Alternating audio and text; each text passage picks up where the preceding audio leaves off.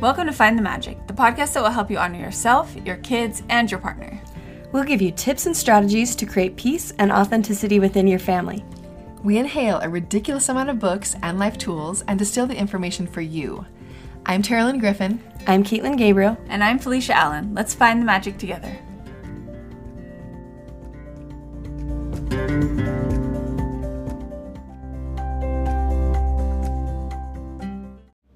Hey guys, just a quick reminder to use code FIND the MAGIC to receive $50 off any Gabb wireless device, watches, phones. Let's keep our kids safe on tech as they go back to school, but also safe and aware of where they are. So again, that's Gabb Wireless with code FIND the MAGIC. You can receive $50 off any device. When you need mealtime inspiration, it's worth shopping Kroger, where you'll find over 30,000 mouthwatering choices that excite your inner foodie. And no matter what tasty choice you make, you'll enjoy our everyday low prices, plus extra ways to save, like digital coupons worth over $600 each week. You can also save up to $1 off per gallon at the pump with fuel points. More savings and more inspiring flavors make shopping Kroger worth it every time. Kroger, fresh for everyone. Fuel restrictions apply.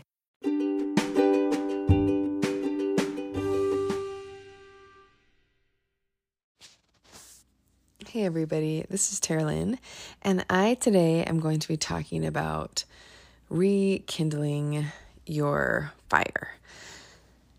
So, we talk a lot at Find the Magic about the concept of an incubation period for things that we have, that we love, that we hope for for the future, maybe careers that we are hoping for, or different things that we love that we are, you know, hoping to do at one point. Like for me, for example, I would like to write a book one day. But for the past, well, I've been a mother for 13 years. And so for the past little over a decade, I feel like that's been an incubating part of me. I've continued to write. So it's not something I've forgotten about. Like I've been practicing my craft, but I haven't been actively writing a book because I've had small children and I've been choosing to do other things instead.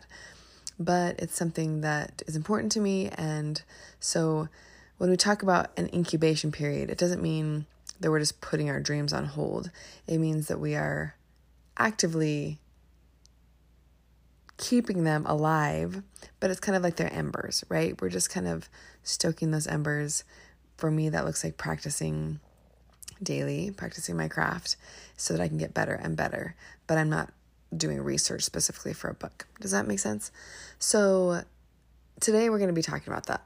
How it can look to have something, to still have a dream, and also be in a season of life where maybe you're not actively going after that, or maybe you are actively going after it. And I love that too.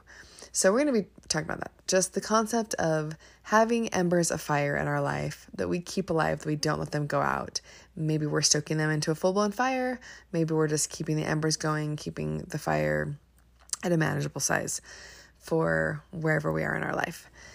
So, I have three tips today for you as you're kind of looking at your life and feeling how much of that passion for being alive do you feel. So, my first tip is to remember what you love. If you're listening to this and you're thinking, I don't even know what is something that I want or something that I dream about because I'm so busy just focusing on how much sleep I can get tonight because I have a baby waking me up or whatever reason, that's okay. I have this tip comes from, well, I've heard it from many people, but I think I love how she presents it is from Gretchen Rubin from uh, the Happiness Project, and she talks about how if you can think back when you were a kid, usually between the ages of 10 and 12, but for some people, maybe it was before that or after that. But if you think back to what you loved to do when you were a kid, and I mean, an exception to this would be because I've asked many people this question, and if you know, if you have a lot of TV as a kid, sometimes that kind of squashed out what you love to do, right? Because TV is just so appealing. And for some people, that is their passion, but for some people, it's not. So, and actually, Gretchen Rubin's sister, she actually did love watching TV and she loved pretending like she was writing TV shows, and she does that now for a living. So, honestly, who am I to cancel out TV? Let's be honest.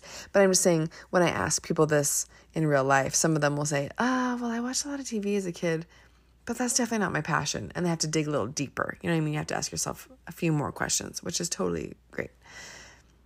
But what is it that you loved to do? So, when I think of it for myself, it makes me laugh because I still love these things. I loved reading. I loved writing and pretending that I was an author. I loved spending time outside and I pretended to talk to trees. And I also, with my childhood friends, spent a lot of time in the mountains by my house. And I also loved, loved doing, I did tumbling. So, like, I liked pretending like I was like performing in front of a stage doing tumbling stuff. So if you look at my life now, the things that I'm drawn to, I love reading, I love writing, I love spending time in the mountains, and I also do love performing and doing. Now it's not tumbling, it's acrobats, right? But it's the same concept, like it's the same body feeling. So, really, honestly, my eight to 10 year old self is very true to what I really love to do now. So, and that isn't for everybody, obviously, but a lot of times our childhood self gives us tips, a little, maybe a little insight into what are the things we love. And I'm actually just rereading The Alchemist right now by, I don't know how to say his last name, Paul Coelho. I'll link this book, but it's all about, you know, your, your personal legend and your personal path. And he says over and over that as children, we know our personal path, but then sometimes we get distracted as we grow. So, this kind of stoking our fire, our embers, whatever it is, what I'm talking about here is that our personal path. And obviously, wherever you are, like for me, my family is a huge part of my personal path, right? My personal legend. My children are a huge part of that. So to me, dedicating a lot of time to them at this season in my life, to me, is a beautiful thing that is part of my path. But I also don't want to forget about the other parts of my path, right? So we're talking about those other parts today. So that's my first tip. Go back to your childhood self. What are the things you loved when you were a kid? And is there any connection to what you love now? And if there's no connection, that's okay. You might have different things now. That's just a fun little exercise that might help you point you in the right direction. And you might be saying, I already know what I love. It's just a matter of finding time for it, right? So the first step is just discovering what it is. What are the embers in your life that really help you feel like you're connected to your personal path? Um, and once you already know some of the things you really truly love that fill you to your core, like those things that I just mentioned, are things that fill me up to my core reading, writing, spending time in nature and really, I guess what I'm saying is with the performing and stuff, it's really another form of art, right? It's just using it's performing arts. So those things fill me. And I I obviously have another whole list of things. Oh, another thing I loved to do as a kid was ride horses. I mean, I was obsessed with horses. Obsessed. And still now, I don't ride them as much, but I still do love riding horses and it does fill me. So it's kind of fun. And yoga, as I got older, like maybe mid teenager, yoga became part of that for me. So this can morph for us, right? It can change, it can grow with time. But the idea is here we're just looking inside of ourselves and asking ourselves, what is it that fills me up that truly feels me authentic? Not what somebody else does, not because somebody else thinks it's an important thing, but what's important to me. My second tip here is to once you've discovered that, or if you already know it and you've identified what it is, um, in our journal that we have here at Find the Magic, it actually every single day we ask the question, what is something that is on the back burner for us that we're not actively working for, but we're holding space for it, which again for me is a book. And then I also have some yoga teacher training stuff that I want to do in a few years. But I just write it down. I write it down every day. Like I'm not forgetting about it, but I'm not I'm not choosing to do it right now. So holding space for it. Let's talk about what it means to hold space for a dream, for a path that we're hoping for, a fire that we're keeping alive. So, what that looks like, I think, depending on the season of life that you're in, that may look like a whole career. Some people have the beautiful experience of having their career being part of their fire, which is so amazing, part of their calling, part of their path. I love that. So that could look like a career, following that path into your career, which I think is so, so beautiful. And I know many people who have that beautiful blessing of having their career also be their path, their calling, their fire. For a lot of people, their career isn't that, right? Maybe their career is just a job that they do find fulfillment in, but then they have, they carve out time other places for this kind of fire. So, and that's a beautiful way too. I, not everybody has to have a career that's a calling, right? So, how this looks like for me for the last, I would say, for the first 10 years of my motherhood, what this looked like is well, and actually, as I say that, I really didn't start doing my miracle morning practice maybe until mm, five years after I was a mom. I mean, I became a morning person, but I didn't really get my solid morning practice until my oldest was maybe, yeah, maybe four or five. But then was the time when I was really able to actually actively hold space for these things that I love. I started reading every morning in the tub, which was amazing. That, I mean, it just changed the way I woke up in the morning, right? Like, I was like, oh my goodness, I'm looking forward to waking up because I'm reading in the tub. I started doing, when I started doing my miracle morning practice, which is, you know, we've talked so much about our miracle morning practice. I'll link some episodes to it, but it's silence, affirmations, visualization, exercise, reading, and writing. Then I actually had a, a set aside time every day where I was writing. So even though it's not a lot of time, I was still giving myself this time to read and to write. I also a little later, maybe when I didn't I didn't do yoga, I didn't actually workout workout besides a few minutes workout until my kids were a little older. And in fact, I remember when we first started this podcast, my workout was, I think, doing like a seven minute workout, which is an app. It's seven minutes. And, you know, I've just gotten more and more now. I have exercises that take longer that I really love. But, but what I'm saying is, I mean, even yoga, I maybe did once a week when my, when my babies were little. So, and that's, that's okay, right? It's beautiful. But what I'm saying is just taking a little bit of time every morning to hold a space for those loves. So today I'm going to primarily dive into writing because that's just something that really fulfills me and something that also I feel like I can do hopefully for my whole life, right? And something that I've always loved. So for me that looked like just carving out a little bit of space in the mornings. Now as I've my kids have gotten older, I have recently just this year had the most amazing amazing opportunities for writing. I, I just want to dive into that a little bit. So, you know, my second tip here is carve out a little bit of time every day, just a little bit, just to hold the space. I mean, yeah, you're not going full bore into turning into a huge thing in your life. You're just holding a little bit of space for it. So if you love to dance, dance every morning for five minutes, you know, whatever it is. But what, in what way, no matter what season of life and you're in, I'm a firm believer that you can carve out some little bit of space for the thing that lights your fire, for your dream, for the thing you feel like is your path.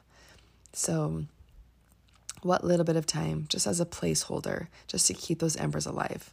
Is there some way you can fit in that thing you love? Now, then my third tip, and this I know only works depending on your situation and your stage of life. So, this next tip, the first two tips, remembering what you love and carving out a little bit of time every day to hold the space, you can do at any time, any season of life. This third tip, I understand as I say it that it really is coming from a place of I'm just now at a different season than I used to be, right? And I also I feel like I don't know, I don't want to overuse the word privilege, but but I also feel like I'm just really grateful that I am in a place where I could do this. And I have a husband that supports me and so so as I say this, it's with the caveat of if this works for you, great. If it doesn't, like everything we ever say, right? You can just disregard. But this year, my husband was wonderful, and he, uh, as we were talking about writing and things that are important to me, I said I would love some time to. I was actually inspired by Julia Cameron's book, The Artist's Way, which we've talked about before. And she says, she calls them artist dates, where you go by yourself. You can't have anybody else with you. You go by yourself and you really deep dive into your own creative journey. And so, what that can look like is an evening where you go and maybe you go to an art gallery and then you write about it. Or maybe you go into the mountains all by yourself and you spend some time hiking and writing or whatever it is. But the key here is solitude. So you're not with other people, it's not social. And then the second key is a deep dive into your art. So this was the first time I've ever done this in my life, but two times this year I have had the chance to actually go away and work on my writing. And it was, I mean, I cannot even describe to you how amazing, amazing the experience was. So, I'm going to share with you guys a couple things that I was able to dive deep into when I went away. So, what this looked like was just, you know, one time I went down to a place called Moab. It's a place in Utah where I live, which I'd never been to before, so it was new. And that's actually the one I'm going to talk to you about. I spent just a couple days down there by myself and I had these amazing experiences. What I found, and as I say this, it doesn't have to be days, but I'm going to just talk about why carving out more than just a few minutes a day, every once in a while doing a little deeper thing. So maybe the deeper dive for you is maybe two hours, right? where you're setting aside time. You actually go somewhere else, not in your house. Nobody can bother you. Not bother. Sorry, I didn't even say bother. But you know what I mean? Nobody can distract you. And you're just deep diving. So it can look like two hours. But for me, this beautiful, amazing, wonderful treat that I was able to do was a few days. And what I found was that I started writing, right? I was in a beautiful place. So I was hiking and I was writing. And the first day, it felt like I was just unclogging the drain. Like I was writing and writing and writing, and you know, it was good. It was felt good, but I wasn't having any huge flashes of insight, and I was just writing, and it just felt like there was this drain that I was just flushing water through, right? And I was just getting out all this stuff, and I was just free writing. So, you know, I was writing about my kids, and I was writing about random things, and I was circling back to old kind of themes that I've written about before. And then, about midway through the second day, something happened. I can't even, oh, it's difficult to describe, but it felt like the drain had been unclogged. And all of a sudden, I was flowing. It was like I couldn't stop writing. It was, oh, it was incredible. I just had all these ideas coming to me, it started feeling like every single thing I saw, and sorry, my voice is now all of a sudden really scratchy. Uh, everything I saw became this rich fodder for poetry. So, I mean, I remember being on a hike. It was it was like again like something had opened up inside of me, and I was on a hike and I saw these cacti that were half green and half purple, and I had these words just I mean it was it was amazing. Like I felt like I had to just stop every, you know, 10 minutes, pull out my little journal and write down all these ideas for poetry. It looked like somebody, it looked like God had taken the cactus and dipped it in paint. I mean, I've actually never even noticed cacti like that before. But it's all of a sudden like the world opened up and was filled with wonder. Everything I saw filled me with wonder. And um, that day, I had done some hiking in Arches National Park, and I'm just going to read to you something that I came across. I had this experience at this place called Double Arch, and then the next morning I woke up and I was trying to put words to the experience. And it's this this piece of writing kind of captures the awe that I felt when I was by myself in this beautiful place. Uh, so the double arch in Arches National Park is this. It was actually at the end of. I just went there for an afternoon, and I had already been to a bunch of arches, and I was like, ah, do I really want to see another arch? You know, it's starting to get dark, and my parents had told me that it was really good though. So I was tired, and I was missing my family, and I was like, I don't know if this is worth it, but I but I could see it from the road. So I just thought to myself, it's a short hike. I'm just going to go to this last arch. It's going to be fine. And oh my goodness, I'm so glad I did. I'm so glad I did. So, this is how I felt about this place. And it kind of gives a glimpse into what it felt like for me when I went deeper by myself into a place of solitude, diving into something that is important to me, which is writing and nature. Are places sacred or do we make them so? There are places in this world that are hallowed by God, by beauty, by my own heart. I walk through the parade of elephants with tired feet and chilled bones. Side note, I'm reading, obviously, my writing right now, but there are literally huge rocks that look like elephants, and there's also this huge rock that looks like a face. So the visage that I'm talking about is this huge face and then these huge elephants you have to walk past to get to this thing called the double arch. Okay, back to my writing. I walk through the parade of elephants with tired feet and chilled bones, wondering if this much time away from for writing was worth it. With each step past the wise monolithic stones of memory, I pass the stone visage, witness of millennia of lives that have come and gone over the same trail I travel now. As my eyes clear, I find myself no longer thinking of my feet, or my writing, or my chill. In fact, something as small as my own life has fled from my mind, like the small pale mice that flit through my vision in the twilight. That's another side note. There was just these little mice that came out as the sun was going down, and that might freak people, some people out, but it was really cool. Okay, back to the writing. What I feel is the rise and fall of everything. Time stretches out here, like a soft gold ring stretching slowly in a circle until it encompasses all of reality. In the image I see, this temple of stone and curving arches, I see thousands of fires that have come and gone. Everything rises and falls. Insects blink in and out of existence. Plants grow and return in their death to nourish all of life. People grow and thrive and suffer and love and build cathedrals that look like playthings with ephemeral lifespans compared to this hollow magnificence above me.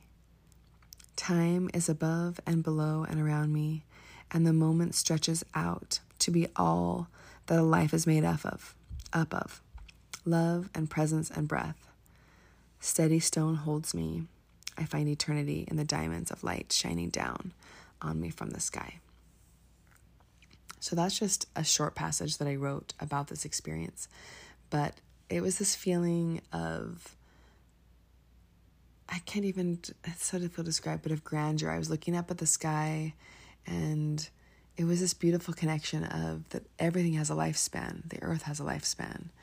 Humans have lifespans, animals, plants. And it made me feel like I was tapping into something that was amazing and beautiful.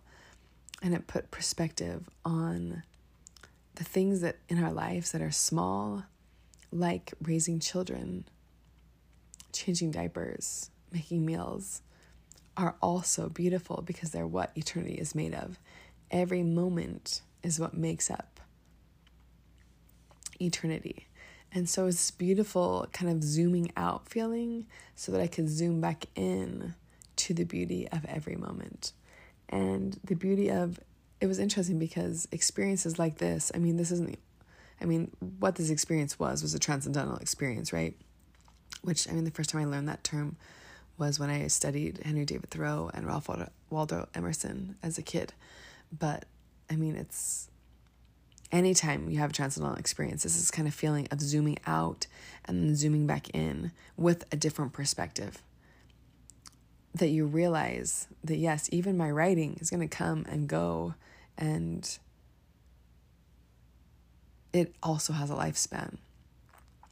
But it still is worth endeavoring in. Tapping into creativity is this beautiful experience of taking something that was not in existence before and then it channels through you and then it exists.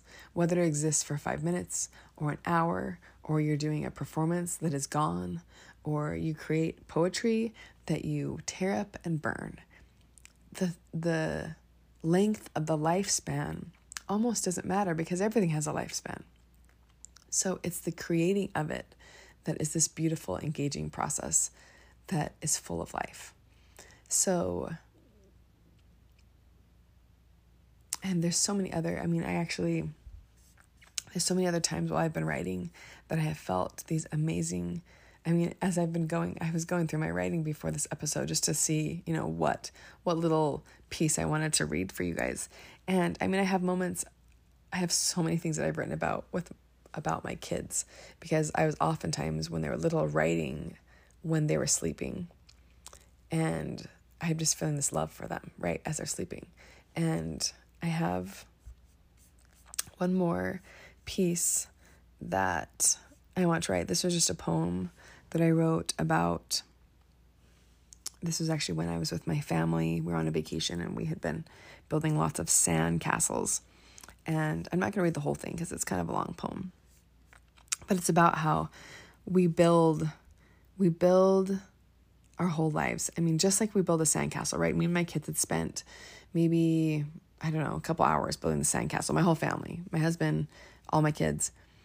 And in the end, we just walked away from it, right? We just left the sandcastle and the tide is going to come in and take it. And I had this moment the next morning when I was writing, realizing that's how our life is, right? We spend all this time creating something and knowing that it's going to return to the sea again. But does that mean that we shouldn't create it? Of course not. Of course, it's still worth creating. So I have this poem, and maybe I'll post on my Instagram the whole thing, but the the end part that just kind of captures what I was feeling here is so I spent you know I talked about building the sandcastle, and then this is the part where I realize that it's going to return to the sea. My castle is magnificent. I live a whole life in the deep breath between the tide. I know my castle will return to the sea. I know my ephemeral efforts, my details, my life, the art of my story will return to the source. I can cling as cry and cry as the waves show me the way on, or I can enjoy the movement of the sand of my life as it swirls around my toes as the tide comes in and I anchor deep. Is there beauty in the building? Is there divinity in the dissolving? Maybe my favorite piece of foggy sea glass, shaped like a lopsided heart, will one day be a window of another soul's temple, another igloo, cathedral, hut, or fortress, another life. Or maybe my mark will float away, weightless through the ages, touching no one. Perhaps there is meaning in it all. Perhaps the circle has been whole all along. So for me in this, I mean, I think I remember when I wrote this poem, I was crying because I feel like we're trying, all of us are trying so hard to build our lives. And yeah, we hope that the things we do are going to impact another life. We hope that it's going to have some ripple. But in the end, even if it doesn't have a ripple, is it still worth doing? Is it still worth creating? And I think it is. I think living on its own has meaning. And trying to be our true, authentic selves, tap into what our gifts are, I think is a worthy endeavor, no matter what it is. So today, I guess my invitation to you is to just maybe try out these three things to tap into who you really are. And in addition to what you already consider your stewardship, your calling, your ministry, which for a lot of us is our families primarily. Maybe it's your career, maybe it's whatever it is. my invitation is to look deeper and what else is there? Is there something else out there? This little embers you've been trying to keep alive. And my three tips for kind of keeping those alive, keeping yourself living from a place of that light, that path, that using your own gifts. My three tips are one, remembering what you loved as a kid, using that. If you don't know something else that you love, that's a good place to start. And if you do know something that already fulfills you, that is a gift that you have that you would like to pursue, the next step is to carve out time every day to incubate it, right? Just practice it, practice it, practice it. Whether that's five minutes of dancing in your closet or uh, writing every day or reading every day or whatever the thing whatever the thing is practicing the piano. I mean oh my goodness i have friends who are concert pianists and then they didn't practice for 15 years and now they're just starting to practice again. So i mean whatever it is i mean i feel like i keep talking about writing because that's what i love. But whatever the thing is just carving out a little bit of time every day. And it doesn't mean it has to take over your whole life right? It doesn't have to you don't have to lose your balance you can just carve out a little bit of time and morning is a great time for that. And then the last my last tip is is there a way you can do a deep a little bit of a deep dive? Which again for me i feel really fortunate that recently i have been able to take some serious deep dives but it doesn't have to look like that. It can just look like can you take an evening? Can you take two hours instead of just 15 minutes a day you know? Can you take maybe at the end of the month set aside two hours of time where you're going and you're actually like deep diving. Does that make sense? So, those are my three tips for kind of keep turning the embers of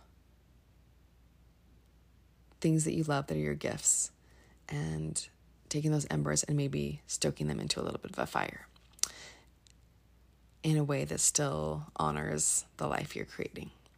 So I hope with that in mind, you have maybe been thinking about your own life and is there something you can do to,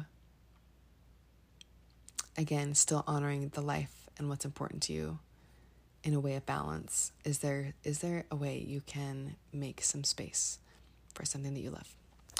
Okay, guys, let's find the magic.